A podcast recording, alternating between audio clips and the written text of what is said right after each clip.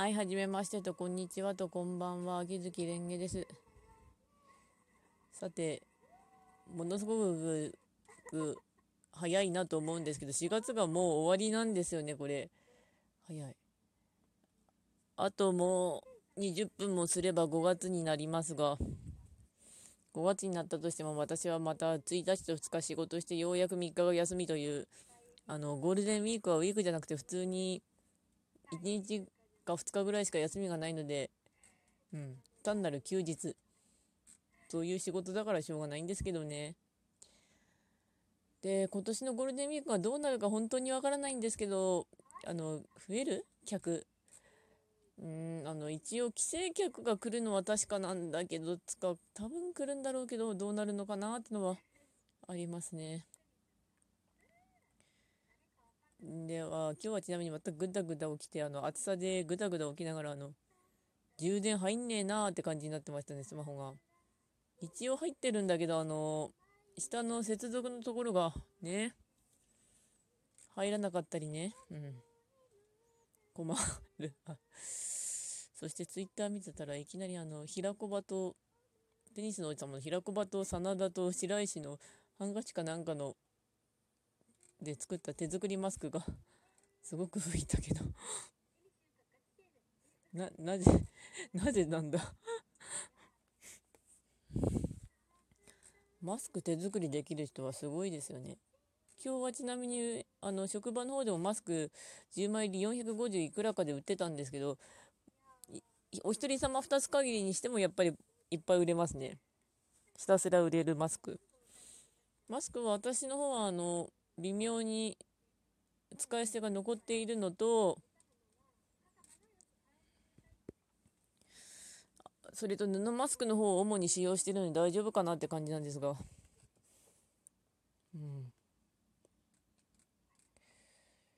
マスクはでもつけておけばすごい安心感はありますね。自分が少なくともあんまり被害がなければいいと。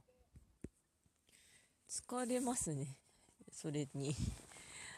やっぱりコロナの騒動まだまだ続いてると、列が結構、こっちでも2メートルほどは開かないんだけど、ちょっとみんなやっぱ列を開けるようになりましたね。実際2メートル開けるととんでもないことになるので、この職場、3分ぐらいしたらまたつらつらと本日のソシャゲでも会話しますが、今日はあとヤングジャンプ読んだくらいかな。かぐや様はこぐらせたいが本当に良かったねっていう感じだったんですけど、あれもまとめて読みたいな。またどっか飛んでる。はい、では3分なのでソシャゲの話しますが、刀剣乱舞は鍵4個集めて熊本城のやつ第1段階突破して、第2段階ひたすら右に進んで暗がりの中敵ぶっ潰そう作戦に出ました。熊本城のやつは結構楽勝ですが、今のパーティーが割と本気パーティーなんでほぼ自由聞いてますけど、なんとかのタチさん、もうトラブがオフィシャルのツイッターでもうネタバレ出したんで、なんとかのタチさんが出てきたんですけど、河川を連れてその第2段階の明かりのとこに入る時の回想がすっげえ笑いましたね。河川本当はあんまりはお前だよってなったんですけど、ひたすら右に進んでけって感じなんですよね、今回のコスって。鍵4個集めたらまた右に進んで、最後に明かりついたら右に進む、それでいけばなんとかなるらしい。で、新キャラの地蔵さんなんですけど、地蔵さんもう顔色悪いよね。それってあとですね、イフワールドの内容はキリシタンが勝った世界なんですけど、キリシタンって小西行長って出ると、どうしてもやっぱり境界線上のホライゾンの小西さんとか、采配の行方の小西さんとかが浮かぶんですけど、あの人が生きてて歴史改変されたなっていうと、死ぬんですよね。関ヶ原かなんかで確か、切腹して、だから生きてるってことはってことなんですけど、確か1596年だっけ、あんまり覚えてない。とりあえずしばらく1日4回サイコロ振りながらひたすら右に進もうと思います。あとツイステの方がちなみに今適当に授業を受けてて予定表出てたんですけど、5月に第4章来るみたいですね。スカラビア編怖いよスカラビアって3章の時で言われてるらしいんですけど、まだ3章進んでないんですよ。3章はもう先にネタバレ聞いてるんで大丈夫なんですけど、最初3章のボスが水属性タイプなんだけど、水属性系でちょっとメイン組んでたから、急いで火を鍛えなきゃいけなかったり、あと草あると便利らしいんですけど、それを鍛えなきゃいけなくて、で、あとはビーンズでもなんかすっげえ適当にとか進んでねえしな。ビーンズで一応授業は受けてるからちょっとずつビーンズは集まってるんだけど、授業は受けなきゃいけない。あとバックグラウンドで動いてほしいなって思うんですね。スマホゲーいつもしてるとパソコンだったらそれができるので、いくつか並行してなんとかなるんですけど、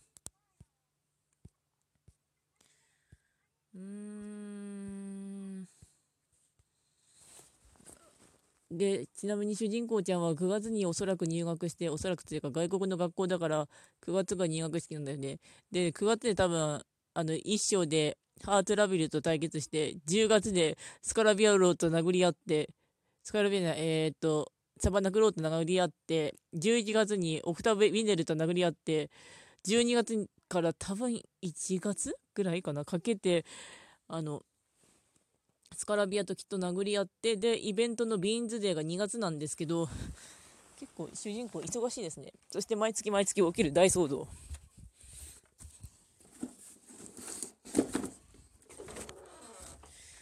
他のすしゃぎはぼちぼち、あとそれもやってますね。真剣とかも結構雑にやってますし、アズレンとかカンコレの方はようやっとイチゴの面を越したので、あ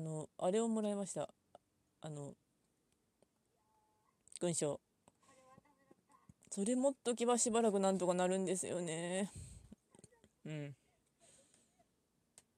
そしてもうちょっとやる気出さないとなぁとなりつつ、ちなみにあと今日はご飯を食べたんですが、残りのちっちゃいところがあります。ちっちゃいつかの今日あとご飯作って弟が帰ってきたんでちょっとご飯をあげたんですけど、本当に微妙に私が食った分の残りしかなかったんで、もうちょっと惜しいでたらって言われて仕方がないのでチキンラーメンを渡しておきました。チキンラーメン美味しいよね。でも、ゴールデンウィークにならんかったらちょっといろいろまた食材買い足さないようにしてたので、だから食材は本当になんか微妙ですね。今ぶち込んだのがちなみに肉とキャベツでした。一応野菜は食っとこうぜ、栄養取ろうぜってので野菜は大事、野菜は食べよう。残り3分ぐらいなんだけど、4分か。ゴールデンウィークは本当にね、いつものように過ごすだけだからね。サービス業だったら普通にねえ、ご飯といえば今日の朝ごはんがパン買ってきて食べたんですけど、話したかな、たまに行くビストロがパンをテイクアウトし始めて、すごく美味しいのでクリームパン買って今日モキモキしてました。美味しかったよ。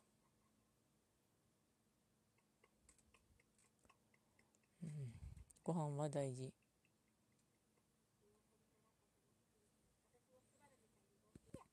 ご飯入らないときは本当入らないんだけど、なんとかカップ麺は食べたんですよね。お昼いつもカップ麺なんで、いつもっていうか1日ぐらいはお好み焼き食ってますけど、ご飯のやつは本当に困るね。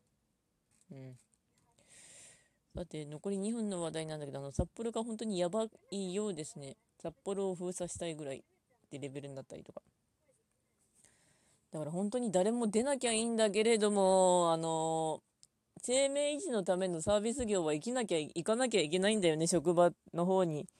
それでこっちも本当はコロナさえ流行ってなければ、ようこそ観光客おいでませ、観光客で年に3回の稼ぎ時の時に稼ぐ予定だったんだけどな、本当にコロナはすげえことになってしまう。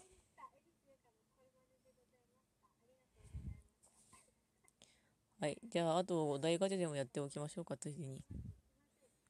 ラジオ、これ前やった、これ聞いてるの私だけどとローと4枠あるマイナー系のボーカロイドのやつ、すげえ8年前とかになるんだけど、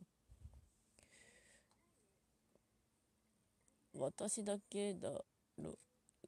いちご狩り自粛がすごすぎてって、そういえば書いてあるんだけど、どこまで自粛していいのかわからないし、かといって自粛をやめると札幌のようになってしまうっていうのが、それが困りますよね。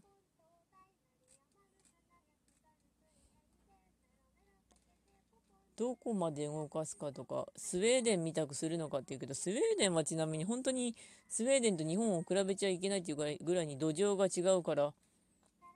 下手に比べちゃいけないんですよね。スウェーデンは雑に言うと、殺して老人殺してみんなに免疫得られる感じなんだけど、日本と似たようなもんで、レールから落ちたら死ぬっぽいですからね、本当に。あ、じゃあそろそろ終わります。ではご視聴ありがとうございました。ではまた。